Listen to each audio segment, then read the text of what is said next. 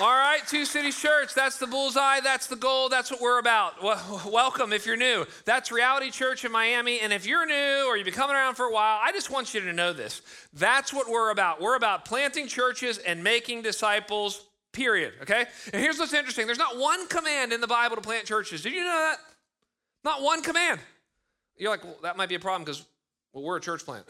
and we've planted, we've helped to plant 10 churches. So, wait, why is there not one command in the Bible to plant churches? Well, there's lots of commands in the Bibles to make disciples. And we believe that the most effective and efficient and holistic way to make a disciple is to plant a church.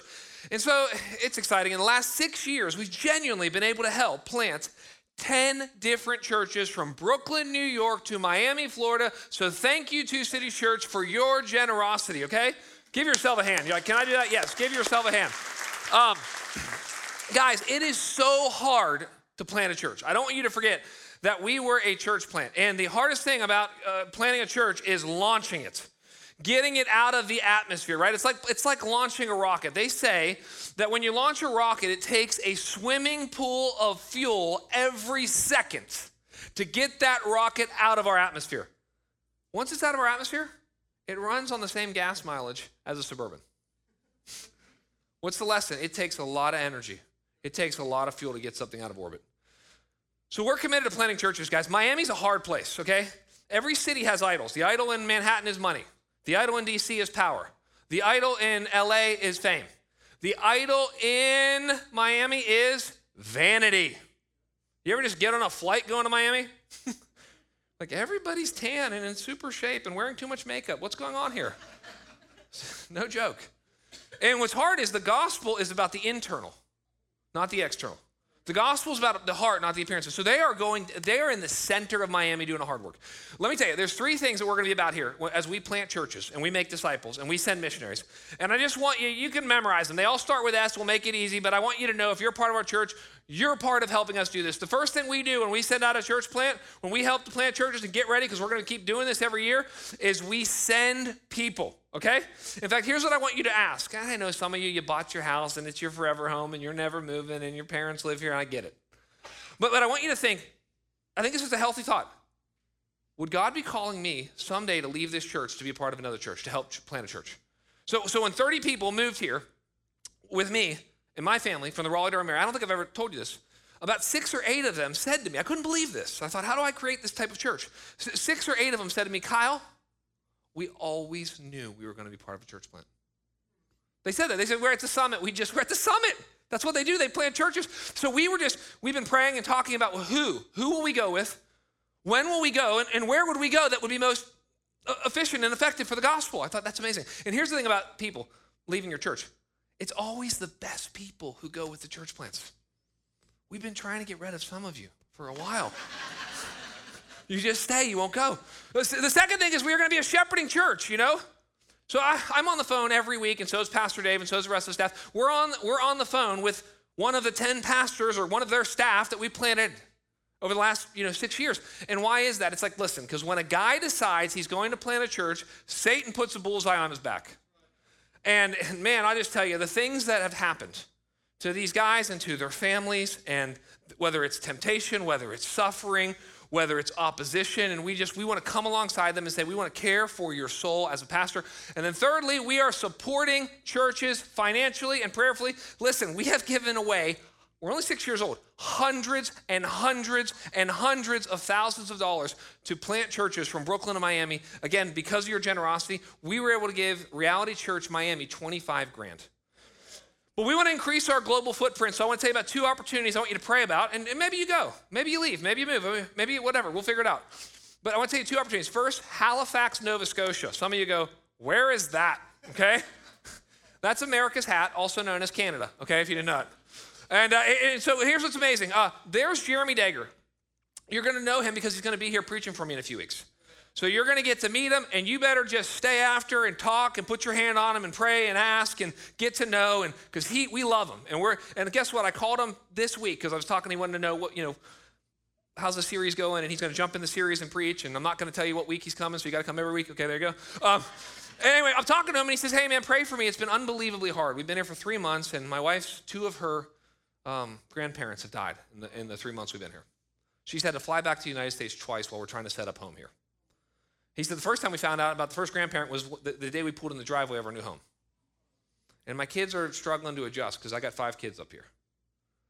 And so we're gonna we're gonna we're shepherding them. They're gonna be here. You're gonna love Jeremy. Uh, and then secondly, I want to tell you about Thomas West and his family. They moved from Birmingham, Alabama, to London, England. Some of you go, that's some culture shock. Oh yeah. Uh, guys, 11 million people live in London, 2% Christian. Guess when he moved there? He didn't move there three years ago. He moved, sorry, he didn't move there three months ago. He moved there three years ago, right before COVID. How would you like to go through COVID in London? He said ministry there has been unbelievably hard and unbelievably expensive. They have a modest home they rent in London, $5,500 a month. And so we're just saying, we're going to come alongside you.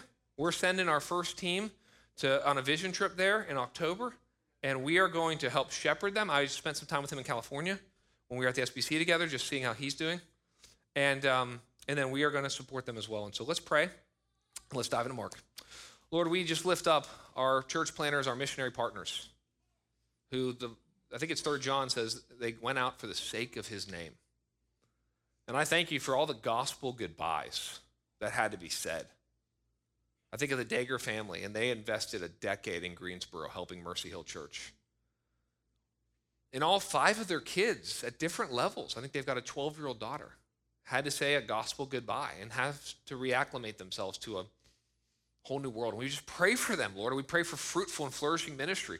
If anyone in this room knows anyone in Halifax, Nova Scotia, Lord, that we'd begin to help them find people of peace and Lord, we pray for London, England, Lord. Just we understand that Paul always went to the center of a city. And we understand that global cities are unique places from which the gospel can go anywhere and everywhere, Lord.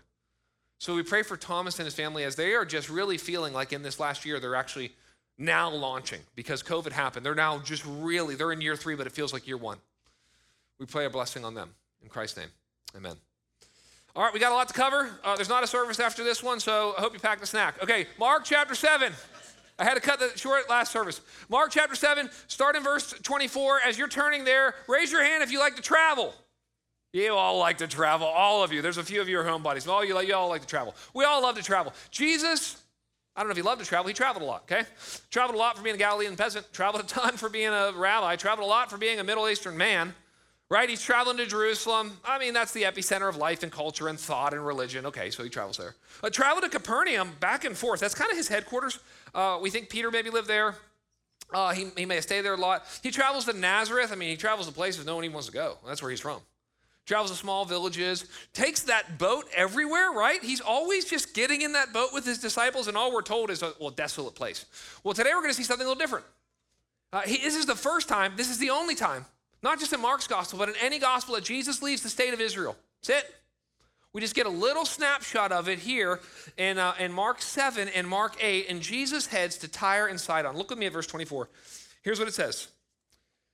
And from there he arose and went away to the region of Tyre and Sidon, and he entered a house, and he did not want anyone to know, yet he could not be hidden. Now listen, okay, if Jesus wants to not be found out, he's not going to be found out. This is the way the authors is writing to let us know look, at Jesus is so prominent. He's so massive. He looms so large. He's so popular. This is the height of his popularity that even when he leaves Jewish areas, and Jewish areas should have been the only places that knew about him, but his fame had spread so much that he heads out to the Greek and Gentile and Roman areas, and people recognize him. You'll see one story here. Look here. We're going to meet this woman. Look, verse 25. But immediately, now that's Mark's favorite word, used 42 times. But immediately, a woman, okay, we don't get her name, whose little daughter had an unclean spirit, okay, not good, not good situation there, heard of him, and look at this, and came and fell down at his feet. Then we get a little bit of information about her. Now, the woman was a Gentile, a Syrophoenician by birth. It's interesting. As you're reading Mark's gospel, if you've been with us for a while, you may think what I thought when I kind of was planning to preach this. I started reading through it and looking at it. I'm like, wait a second. All these stories kind of seem similar, right? It's like, have you heard a story about somebody who needs Jesus? and they walk up to him and they haven't eaten, then he heals it. you may read the story at first and go, well, what's the difference between this story and the woman who had a bleeding? What's the difference between this story and the leper? What's the difference between this story and the paralytic? I mean, why are they, I mean, Why are they all in here? Well, they all teach us different lessons. I think the main lesson today from this first story with this woman is how do we approach God? Right? I mean, there's different ways people think about approaching God. Let me give you the two extremes. Historically, approaching God has fit, in, fit into one of two categories. Uh, the older view, and, and, some people still believe this, the older view, uh, and, and, the, and the view in a lot of places in the world still today, is God is impossible to know. He cannot be approached. Maybe he exists. Okay, let's say he exists, because I mean, we don't believe that nobody times nothing equals everything. And you know, the fact that there's unity and diversity in the world and the fact that there's something other than nothing. Okay, God exists, fair enough, but there's 8 billion of us. And we're on this little small planet in this little small galaxy. I mean, come on. You think God cares about your schoolwork? You think the God of the universe would like to talk to you? You think you can know, you, little finite you, could know God? It's like, well, you can see there's some compelling arguments to that sometimes if you just heard that. You go, well, maybe, maybe I am small. Maybe I, maybe God, maybe I can't know God. Well, we don't really believe that here in America. We, we tend to believe this is like, I can know God. It's easy to know God. God, Jesus is my co-pilot, right? Or the, the, for a long time, um, a lot of celebrities started wearing Jesus as my homeboy apparel, whatever that means. And it's this, it's this, there's all spirituality kind of fits into this. I feel close to God when I do yoga. I mean, I, I can basically, the average American thinks God is a bigger, smarter version of them. I mean, of course, he's God, he's bigger than me. Of course, he's not, he's not a ton smarter than me, but he's smarter than me. But the good thing is that he thinks, God and I think the same about everything, basically. That's kind of the, view of the average American. Well, this woman shows us that we have to respond to God in humility. We have to respond to God as a person because God isn't a force, He has a face. And, we have to respond to God by allowing Him to speak to us, even when it's hard to hear. So, because I want to show you this. Look, at, look here. Look what happens with the woman. You go, what's going on with this woman? Verse 26 continued. And she begged him. Have you ever begged anyone? It's humiliating. Have you ever had to beg? Here it says present continuous. She continued to beg him. She's desperate. Well, you go, why? Look, and she begged him to cast the demon out of her daughter. Okay, now you go, if you're a parent, you go, I get it. I get it. I thought it was strange. I thought it's weird that she was yelling out for him. I thought it was a little weird that she got down on her knees. It made me uncomfortable when I told her, when we were told that she was begging, but I get it now. Her kid is in a major crisis, right? And we say this here all the time you're only as happy as your least happy kid. And if you ever meet somebody and their kid is in trouble, it's like they are a different person. They are willing to do, they are willing to spend, they are willing to visit, they are willing to say a lot of different things. Reminds me of the movie John Q. If you've not seen John Q, I'm about to ruin it for you, okay? you had 15 years, okay? This is it. John Q is this unbelievable movie. It's one of the only movies I can remember watching and sweating, okay? Too much information for some of you, but um, but when John Q, Denzel Washington's son, young boy, has a heart problem. And they try to go through the normal channels that you and I might go through, and they meet with the doctors and they find out I don't have insurance and we don't have money. And so they can't get on the donor list. And Denzel Washington, just his, he's got this phone call with his wife, and it's just moving, and she's like, I need you to do something. And he's this blue collar dude. He's like, I don't have money, I don't have whatever. And he goes, and you find out in the movie, he holds up the entire hospital to get his son a heart transplant. Now, not recommending that, but I understand. And you see it, and there's part of you that goes, I, I might do something like that. I, I might go to the, I, he, Denzel didn't care. I, he's like, I, maybe you haven't figured this out. My son's going to live. He's like, I, I don't care if I got to go to jail. There's a moment where he says, Take my heart. I mean, it, it's moving on multiple levels. And you realize that's what a parent does when they're desperate. I heard a story of a, a dad, and he got a terrible diagnosis from his, about his son in the hospital. You know, you just you have one of those meetings, and the X-ray and the surgery doesn't go the way it's supposed to. And he says he gets this kind of bad news: your son's not going to make it. And he said, it tells the story. He says, I remember walking down the hallway, and I remember the elevator door opening up. He said, and I crawled into the corner of the elevator and I cried out for God to do something. He said, I don't even remember if anybody else was in the elevator. I mean, that's, that's what we're talking about here. There's just a desperation from this lady, which makes what Jesus says even more surprising. Look what he says to her. And he said to her, Let the children be fed first, for it's not right to take the children's bread and throw it to dogs. Yikes. Now, by the way, this woman had a lot of things going against her. She was a woman, which would have been the wrong gender to be talking to a man and a rabbi. She was the wrong ethnicity, Syro Phoenician. She was the wrong religion, Gentile. Uh, she was in the wrong spiritual condition, a demonic daughter. And in Matthew's account, we're told the disciples said, Jesus, get rid of her. She has other people trying to discourage her. And then Jesus says to her, he gives this illustration. He says, guys, he says, or he says to her, he says, um, he uses this illustration of a family meal. He says, at the family meal, the children eat, not the dogs. And there's a couple things he's teaching there. One is the priority of the Jews. Like, like here's an interesting thing that the, the, even, even the Apostle Paul, who ends up being the apostle to the Gentiles, so he was super Jewish, and God says, Well, I'm sending you to the Gentiles. Do you know that, every, read it in Acts, every time Paul lands in a city, he always goes to the synagogue before he goes to the marketplace? Every time. I hope the Jews will believe. I'm going to go to the marketplace, but I'm going to go, the gospel is to go to the Jew first and then to the Gentile. Well, Jesus uses this illustration, says, Hey, listen, it's, it's the food is for the children, it's, it's not for the dogs. Now we go, Wow. Now part of us go, Is it an insult to be called a dog? You're like, Well, I love my dog, right? We live in this weird culture where we're obsessed with our dogs. Uh, back then, dogs were on the streets. Nowadays, it's like the average city, the average major city in America, especially Manhattan and San Francisco, more dogs than kids. I've told you about dinks, right? Dinks are everywhere. Double income, no kids. Something almost as popular are didos. Double income dog owners, okay? They're all over Ardmore. They're just walking their dogs, you know? They're all over downtown. You have seen them. Well, here's what he's saying. He's saying it's not right to take the scraps from the table and give them to the dogs. Now, this is hard because, you know, he's. Uh, some people try to soften it. I always enjoy reading commentators and the different ways that people try to soften this. Well, he doesn't really use the word for dog. He uses the word puppy. It's like, no, it, it, it's, it's supposed to be harsh. But I want you to see what happens here. Look, look what happens in verse 28.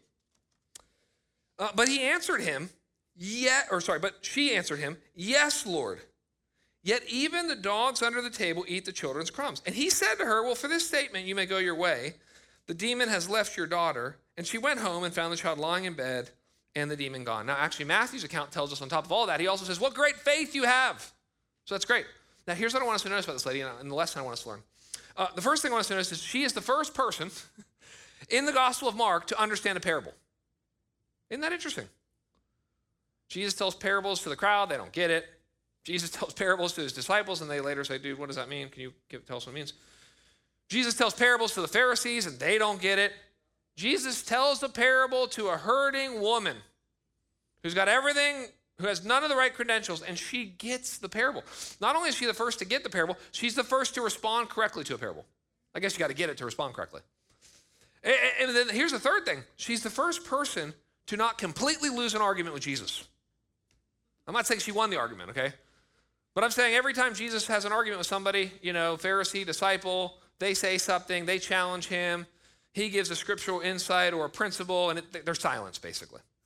This is the first time where actually she says something. He goes, Oh, okay. Demon's gone. Faith is great. So, what's the principle here? Here's the principle the woman receives the hard things Jesus has to say about her. You have to understand that Christianity begins well, it's, it's good news, bad news, good news, right? Good news, God created you. Bad news, you're sinful and broken, headed to hell. Good news, but Christ died for you. The, the thing about Christianity is you have to be able to receive the hard things that Jesus says about us. You, you go, well, dog, that's kind of hard. Yeah, but what she says is, okay, fine. I'm not claiming that I'm a great person. I'm not claiming my rights. That's religion. I'm not saying, be good to me and heal my daughter and save me because I'm a good person. In fact, I'm saying, I know I'm not a good person. I know I have nothing to claim. I know I'm a dog. I'm not claiming anything in myself. I'm asking you to be gracious to me in spite of all that. Now, you got to understand if you, if you read your Bible, you're going to be offended, if you're reading it correctly, about what Jesus says about you. But it's always grace and then, or sorry, it's always truth and then grace. So, in other words, you read the Bible and it goes, You're a sinner. It's like, I am. You know, you're, you're, you're a sinner by nature and by choice. You don't just do sinful things, you are sinful. And it has infected and affected every area of your life. You go, okay, that's hard to hear. How about this? you need to be rescued. It's like, that's kind of offensive. Not you need to be rehabilitated. Not you need to be slightly reformed. Not you need to be better educated. You need to be rescued. It's like, really? That's how bad my situation is? Yeah, the other word is saved. That's the other word is delivered, okay? I mean, Jesus says some really hard things. He says, You are in the path of the wrath of God. Jesus says, If you do not repent and believe in him, you will die in your sins and go to hell. And hell is defined as eternal, irreversible, conscious torment. Some of you go, being called a dog ain't that bad. the, the principle is really, the principle is I let Jesus tell me who I am, even though it's hard to hear. And I respond to that in faith and I ask for grace. Okay, I'm a sinner. I need forgiven. Okay, I, I, I got myself in big trouble and I can't get myself out. Will you save me? Okay, I, I don't want to go to hell. In fact, I know I can't, I can't save myself. In fact, this is a whole other sermon, but the Apostle Paul says in, in Romans 4 if you try to work for your salvation, it works against you. If you, try to, if you try to do something good for God to earn it, it's insulting. It's like somebody owes you 10 billion bucks, and you're like, here's five bucks. It's like, keep it. It's insulting. And so the first thing we learn is a great story of a woman who needs grace and accepts the hard things Jesus says about her. Look at verse 31. Then he returned from the region of Tyre and went to Sidon to the Sea of Galilee. In the region of the Decapolis, we're getting far into Roman territory here. It says this And they brought to him a man who was deaf and had a speech impediment, and they begged him to lay his hand on him. And taking him aside from the crowd privately, he put his fingers into his ears, and after spitting, touched his tongue. And looking up to heaven, he sighed. We'll come back to that, that's important. He sighed, and he said to him, Ephphatha. That is, be opened. And his ears were opened, and his tongue was released, and he spoke plainly. And Jesus charged them to tell no one. But the more he charged them, the more zealously they proclaimed it. And they were astonished beyond measure, saying, He has done all things well. He even makes the deaf hear and the mute speak. Okay, so here's what we're doing. Now we're in a section of Mark that doesn't show up in Matthew. The theologians call this the great omission of Matthew.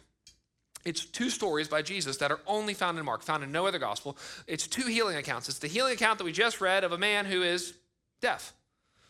And right after that account, we're going to see some Pharisees and the disciples who are spiritually deaf. We talk about a physically deaf guy, we go to a spiritually deaf person. And then the final miracle that is only in Mark is him healing a blind person. Well, what is that right after? Well, it's right after we get the stories of, we could also say, the disciples being spiritually blind and spiritually being able to, un, to not be able to spiritually be unable to see. And so, what I want us to see here is, as we're going to look at the reality of physical blindness and spiritual blindness and uh, physically hearing and spiritual hearing, but there's, a, there's another topic that we kind of have to camp out on and talk about as a church together for it's going to be a little interesting for about 10 or 15 minutes here. And it's a topic that I've never addressed directly, but it shows up all over Scripture. This happens to me every once in a while. I'm like, yeah, I need to talk about this, but we've never talked about this. It's disability. Because you, you read these passages, and what is Jesus constantly doing? Well, I mean, he's doing lots of exorcisms, right? Uh, he's dealing a lot with demons, but when he's not dealing with the demonic, he's, I mean, I don't know, how, what would you call all these healings? I mean, he's dealing with people who have disabilities. I mean, okay, there's a blind guy, there's a deaf guy, there's a lame guy. Uh, how broad the category you want to make it, but there's the leper. I mean, you just disability is a broad category, and I'm going to try to talk about it. I've already done it twice. I'm going to try to talk about it carefully, pastorally, helpfully, biblically, uh, because it's a, it's a topic that we have to think about. Um, but it's so personal. You know, I don't know.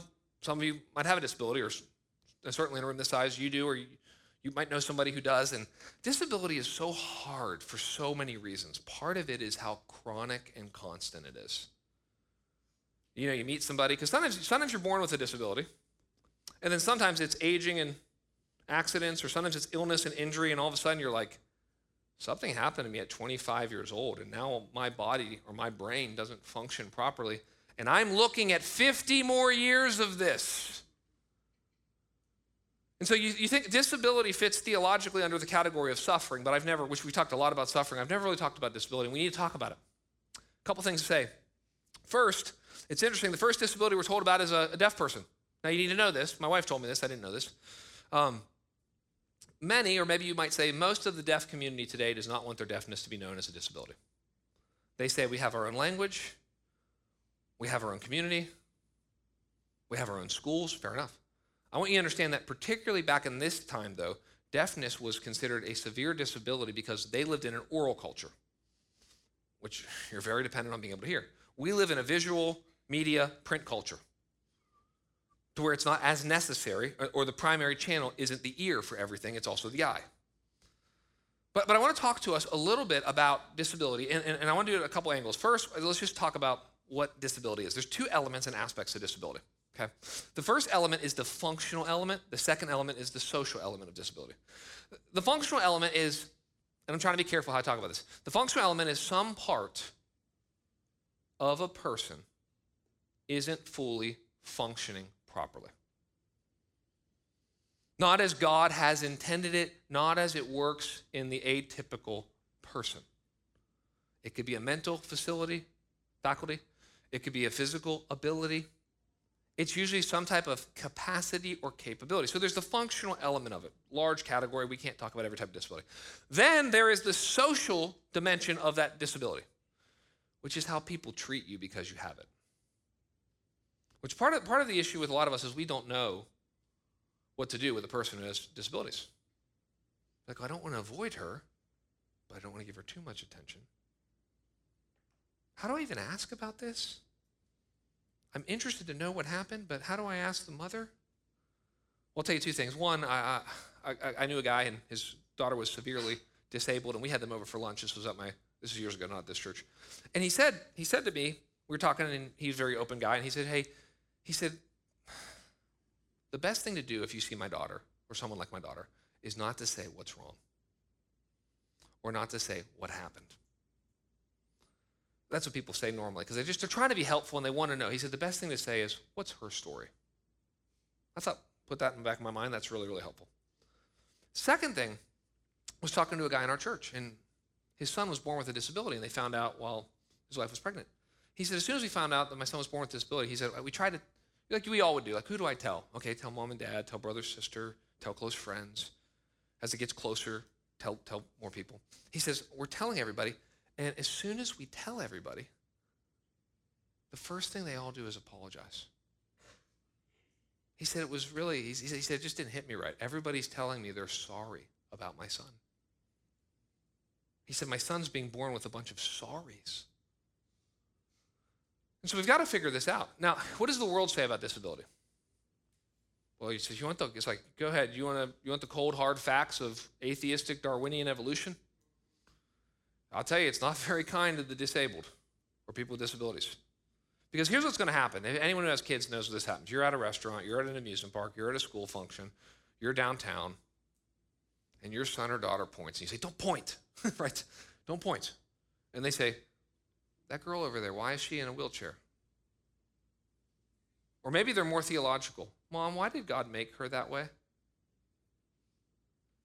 And you got to have an answer. And here's the Darwinian atheistic evolution answer chance,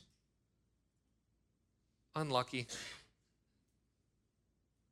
random, unfortunate gen- genetic mutation. Well, what's the hope, mom and dad? What will be the hope for them? technology increasing, surgeries, science, medicine. Well, how about after death? Is there any hope? No, they die and disappear. So the only hope for the disabled after death, from the atheistic Darwinian evolution perspective, is they die and disappear, so they don't exist anymore, but at least they don't have that disability. It's like, well, none of that's helpful. Well, the disciples are confused about disability, right? So uh, this is why this is important for us to have this conversation because I think in the church we the disciples show us the main way that Christians can be confused. Because in John 9, which you don't need to go there, but it's a great place to talk with your community group. In John 9, the disciples see this blind guy. And they do the right thing. They ask Jesus about it. They say, Jesus, is this guy blind because of something he did or something his parents did? And Jesus says something that's so helpfully pastoral to people. He says, wrong. This guy's not blind because of something he did. Because that's what happens when something, you ever get in an accident, you ever have an illness or an injury, you will search your conscience like crazy. Did I do something? The second thing is he says it's not the parents' fault. That's really helpful because parents are so hard on themselves if anything happens to any of their kids. Had a lady last night daughter born with a disability, she came up to me, gave me a hug, said, Thank you for the John 9 reminder. She said, I'm a Christian, but I still search my mind sometimes. Because nine months is a long time to be pregnant. And you make a lot of decisions in nine months. Lots of things can happen, and you start, you, did I do something wrong? So Jesus says, No, no, no, it's not because of that. Then he says something really profound to us. He says, This person, it's hard for us to hear. He says, This person has this disability, so in some way God can be seen in their life. You go, What?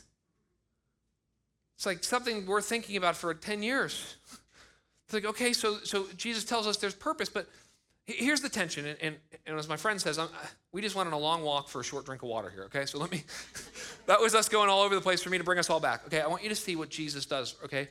It says that before Jesus heals the man, it says that he sighs. Did you see that? We don't get a lot of Jesus sighing in the scriptures, but this is one of them. And why do you sigh? Why do you go,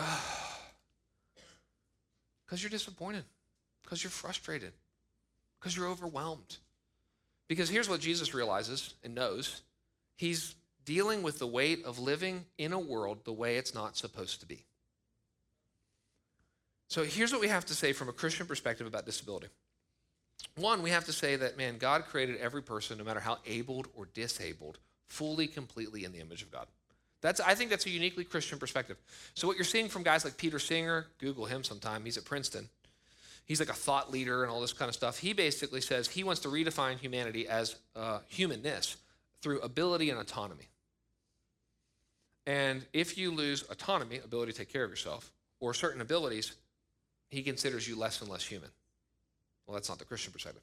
The second thing we need to realize is that disability is part of the brokenness and fallenness of our world. We all, to some extent, bear the brokenness of just living in a world the way it's not supposed to be. Some of that brokenness in some of our lives are more evident. Some of that brokenness shows up in a disability.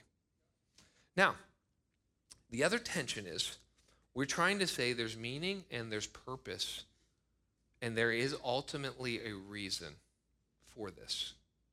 At the same time, we say we are looking forward to heaven when this goes away and you're fully restored. And that's a really, if you ever walk with a family, that's really, really hard to walk through. I, I got a buddy, he's a pastor. Believe it or not, he's a pastor, great speaker, speaks all over the United States, and he has Tourette's.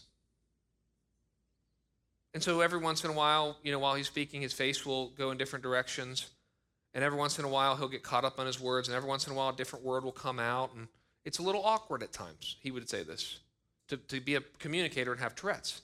And he says, everywhere he goes and speaks, people come up to him afterwards, and this isn't a bad thing. He says they come up to him afterwards and they pray away his Tourette's. you know, and they say they come up and they just, hey, can I? And he said, and I said, well, what do you do? Because he's been dealing with this for decades. I said, does it ever offend you when they come up? He says, no, I want my Tourette's to go away. I just, he just said, I, he said, now it's, it, people have connected with me because of my weakness. It's probably made me more winsome it's made me more dependent on God, and I want it to go away.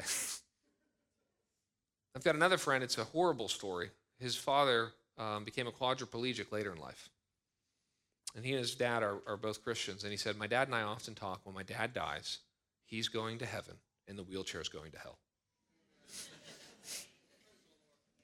but that's the tension. The tension we live in as a robust Christian view is to say, God, there is a reason though we may not be able to fully see and articulate it, right? Because it says the works of God may be evident. You know, people think there's a good chance the Apostle Paul had a disability.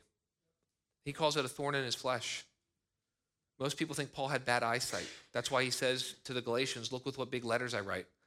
That's why he, he, said, he said to the Galatian church, You would have given me your own eyes, which is a weird, that was not a common colloquial saying. That's weird to say, which makes me think they tried to take care of him while he had an eye issue. And Paul basically says, I asked God to take this away, and he hasn't. And he says, My grace is sufficient, my power will be made perfect in weakness. So we, we want to say there's a reason now, and there's full restoration coming. That's the Christian worldview. Now, look, we see, we see a picture of the restoration here. If you look at me verse 35. And his eyes, sorry, and his ears were open, his tongue was released, and he spoke plainly. And then look at verse 37. And they were astonished beyond measure, saying, He's done all things well. He even makes the deaf hear and the mute speak. So what we're seeing here, these, these healings are snapshots and trailers of what we're all going to, Christians, what we're all going to experience in heaven, which is the full restoration of all things, the full renewal of all things, the, the reconciliation of relationships. And what Tim Keller says, he says, in heaven, all unsad things will come untrue. It's this beautiful picture. And what he says here is he says, he says, Jesus says, or they say to Jesus, he does all things well. Now that's easy to say when God's healing you. It's harder to say when you're going through suffering. It's really a statement of faith. I don't know if you ever heard of James Montgomery Boice. James Montgomery Boice, he was so famous as a pastor, it's hard to explain. He pastored 10th Presbyterian Church in downtown Philadelphia. He was an amazing, he wrote books, he had a national ministry, he traveled the country. And uh, one day in his 60s, he gets this diagnosis of cancer. And from diagnosis to death was six weeks. And his church prayed for him, like you know, like you guys would, and they believed God for him, and they were hoping for healing. And about three or four weeks into it, when it was definitely he was on his last leg and he was heading home, he told his church, he said, "Guys, thank you. I'm going home, and it's okay. He does all things well. He's going to help me go through this well." It's like, wow, that's a that's a way to say it. So Jesus heals this person, and then he goes on. We're going to go quickly. Uh, we're going to skip the. Um, the feeding of the 4,000, let me just, it's very, very similar to the feeding of the 5,000. Uh, let me just say this as an interesting note in Mark. The feeding of, uh, people, people see the three meals as a way to think about the book of uh, Mark. So there's the, his ministry to the Jews and then the feeding of the 5,000, his ministry to the Greeks and Gentiles, and then the feeding of the 4,000, his specific ministry to the disciples, and then the Lord's Supper. So an interesting way to think through the book. But watch what happens in verse 11. And the Pharisees came and began to argue with him, seeking from him a sign from heaven to test him. And he sighed deeply. So this is even a deeper sigh at unbelief in his spirit. And he said, Why does this generation seek a sign? Truly I say to you, no sign will be given to this generation. And he left them and got into the boat and went to the other side. It's interesting. You, you might say, if you're reading this and you've been following along in the Mark series, you go, Well, well come on, guys.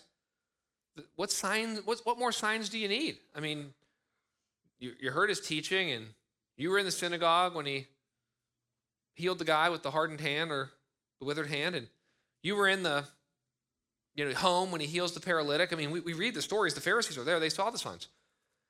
What we're seeing here is, is something I think the Pharisees teach us about ourselves. Is here's what the Pharisees are saying. I want you to prove yourself to me on my terms. And I think that's what we do. It's like God's like, well, how, okay, I gave you the creation of the world. That's a great sign that I exist. I gave you the canon of Scripture. I gave you the person of Christ. I gave you 2,000 years of church history.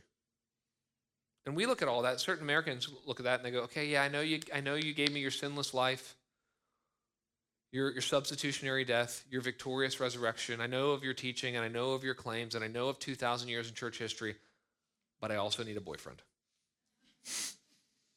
I'm not going to believe until I get that boyfriend. I'm not going to believe until mom gets better. You know, I'm not going to believe unless I get into this college. I'm not going to believe unless my marriage gets restored. We want God to do something specific based on our command, and then we tell him that we'll believe. Well, what you see here is this is the first time commentators notice that Jesus gets angry with the Pharisees in such a way that he dismisses them. Normally, he's back and forth with them. Normally, he's having conversations. Normally, he's sharing scripture. Normally, he's answering questions. Right here, he just leaves. Three verses. You have to remember that God is infinite, but he's not infinitely patient. So, this is the time where Jesus transitions to really spending less and less time with the religious leadership. He goes into the boat. I'll summarize verses 14 through 20. He goes into the boat, and the disciples realize they don't have bread. And, but Jesus is warning them about the Pharisees. He says, Watch out for the leaven of the Pharisees. And, and leaven, and, when Jesus uses leaven, he's always using it negatively it, because leaven is that which spreads secretly and silently until it infects and, and affects everything. And so he's, he's warning them. He's basically seeing the unbelief of the Pharisees, and he's warning his disciples not to have the same. Well, they don't get it, right? If you read the story, they say he's talking about bread because we forgot to bring bread. It's so silly that you're like, it has to be true. They just, they just, they are spiritually, there's just the dullness of the disciples. And I want you to see how verse 21 ends. Look here. It says this, and Jesus said to them, do you not yet understand? Now, What's interesting is, see in this verse both a rebuke and an encouragement. The rebuke is, guys, don't you get it yet? Don't, I mean, you've been with me, you saw my teachings, you've seen my miracles. I, I fed 5,000, then I fed 4,000. I saved you from the storm. Do you not yet understand? But then there's another way to read this and see the hope. Do you not yet understand? You're going to. You're going to understand. There's going to be a moment where it's going to click. There's going to be a moment where your eyes are going to be open and you're fully going to understand things. But it happens in stages. Well, that's interesting because we're about to get the only miracle in the whole Bible that happens in stages. Look here. Final, final story. Verse 22. And they came to Bethsaida, and some people brought to him a blind man. So there was the first disability, the deaf man. Now we got the second disability, the blind man. Pictures of spiritual deafness and spiritual blindness. And they came to Bethsaida, and some people brought to him a blind man and begged him to touch him. And he took the blind man by the hand and led him out of the village. And when he had spit on his eyes, we'll return to that. Yikes. and laid his hands on him, he asked, Do you see anything? And he looked up and he said, I see people, but they look like trees walking. Then Jesus laid his hands on his eyes again, and he opened his eyes. His sight was restored, and he saw everything clearly. And he sent him to his home, saying, Do not even enter the village. Now, only miracle that happens in stages, right? Usually Jesus, it's like someone touches them and it's healed, and he touches someone and it's healed. Sometimes it's just someone visits and they say, you know, my son's at home sick, and he says, great, he's healed. And he's healed. So it makes us, Jesus does everything on purpose for a purpose, and so it makes us think, well, why is this healing in two stages? Is it that he does stage one and it doesn't work? And Jesus goes, hold on, I got to charge my battery. Just one second here. You know, no. Uh, we, you know, I'm being silly because obviously not. So there's obviously a lesson that a healing takes stages. And, I think the lesson is exactly that. That, that the way that God heals us is often in stages. We, are, we live in verse 24 right now, where we see, but we don't see fully. I, I mean, I don't think that's even, I think there's a lot of theological you know foundation for that the apostle uh, paul says he, describing our life now, he says, though now we see through a mirror dimly. What's happening, I think this is really also helpful for us, is God sometimes heals us in stages. And we know theologically the first thing God heals when you come to Christ is he heals your soul. You know, and you say, well, thank God, but I got a lot of relationships that aren't, aren't healed. You know, some of that reconciliation may not happen until heaven. I've told you before, I always wonder what David and Uriah are going to say to each other when they saw each other in heaven. That was a reconciliation that couldn't happen until afterwards. There's, there's, there's, there's, there's hope for the future and a reality that God heals us in stages. Now, this is what Christians have called sanctification. Sanctification is becoming more and more like Christ. Sanctification is becoming the godliest version of you. Sanctification is becoming practically and progressively more holy, and it happens in stages. But what I want to show you most interesting as we close is I want you to see how he heals him. So remember the first time he heals the guy, chapter ago, he puts his fingers in his ears and spits and puts his you know, finger on his tongue. We go, okay, that was a little, little much, but okay. And then we come to this, this, and if you read it carefully, it doesn't say that he you know, spit on his hand and gently wiped. It says he spit on his eyes. And it's interesting because I love reading commentators of how commentators try to describe this. And like, well, there's no history, there's no other verses on spitting that would make us think this is. There's no other scripture verses, and in the, in the context and the time, there doesn't seem to be anything they thought was special with saliva. We're not sure why he spit on his eyes. Well, here's what I think it is. I think if we're honest, the idea of spitting on somebody's eyes that were probably maybe deformed or had a bunch of things wrong with them is gross. It's repulsive. It's disgusting. Here's what Jesus is teaching us the way that Jesus heals us often looks disgusting to us. Can you think of another instance of that? How about the cross? When you think about the cross of Christ, if you want to see how did God heal your soul and forgive your sins in the most disgusting, ugly, repulsive way you could imagine. If you ever think about the cross, it's, it's gross if you only see it with the human eye, not with the eyes of faith. I mean, it is so unbelievably terrible That if we were to all somehow be able to teleport back 2,000 years ago and, and just see any crucifixion, I don't know that any of us could handle it. I mean, we're so domesticated, we're so sanitized as a society. I mean, just so you know, all of the crucifixions, this never makes it into the movies for, for obvious reasons. All the crucifixions were done naked. So that was a shameful part of it. It's like, let's shame this person before they die. And all the crucifixions were also done at eye level because they wanted you to see the pain on that person's face so that you wouldn't go against Rome, except if they crucified a woman. If they crucified a woman, which didn't happen that often, they would crucify her backwards. Because even the Romans said it's too painful to watch a woman suffer that much and see it on her face. And when you watch a crucifixion, I mean, I don't want to be too candid here, but it took hours and hours and hours. So that means that there was feces everywhere. There's urine everywhere. There's sweat everywhere. There's blood everywhere. And then everybody's dying by suffocation. So they're screaming and they're crying out. And you look at that, and if you just see it with human eyes, you go, that is the grossest thing I have ever seen. I can't look at it. And if you're able to see it with the eyes of faith, you go, oh my goodness, this is what God has used to save me. That Jesus was in my place for my sins, He was my substitute. And that's why we sing basically love songs about the cross. It's strange. I brought some non Christians from Duke with me one time to church. They, I, I, said, What'd you think of the sermon? They go, The sermon was okay. The songs were, were crazy. You're singing nothing but the blood? What does that mean? You have to see it with eyes of faith. What the cross did is the Bible says, Jesus, by his stripes, we are healed. And what we say to you today, no matter what you're going through, no matter what disability you might be dealing with, there's a reason here, and there's restoration coming. Let's pray. Lord, we just thank you for these interactions. We are just so desperate to see what it's like for people to interact with Jesus. Lord, we thank you for the faith of the Syrophoenician woman. And if there's anyone in here right now who just needs to beg you for something, Lord, they just need to beg you to work in their kid's life. They just need to beg you for their marriage. They need to beg you for a breakthrough with a sin struggle. God, I just pray they would beg you. I pray that no one here, no one who comes to Two Cities, no one who could hear my voice right now would be spiritually blind and spiritually deaf. The, the, the, point of this whole story is that that's actually the worst thing. The worst thing is to not to not be able to hear sound, but not to be able to hear scripture.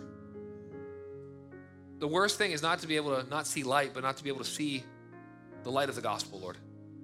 And so we pray that you would use us and you would use our church to open up the eyes of the blind and to open up the ears of the spiritually deaf. We pray this in Jesus' name. Amen.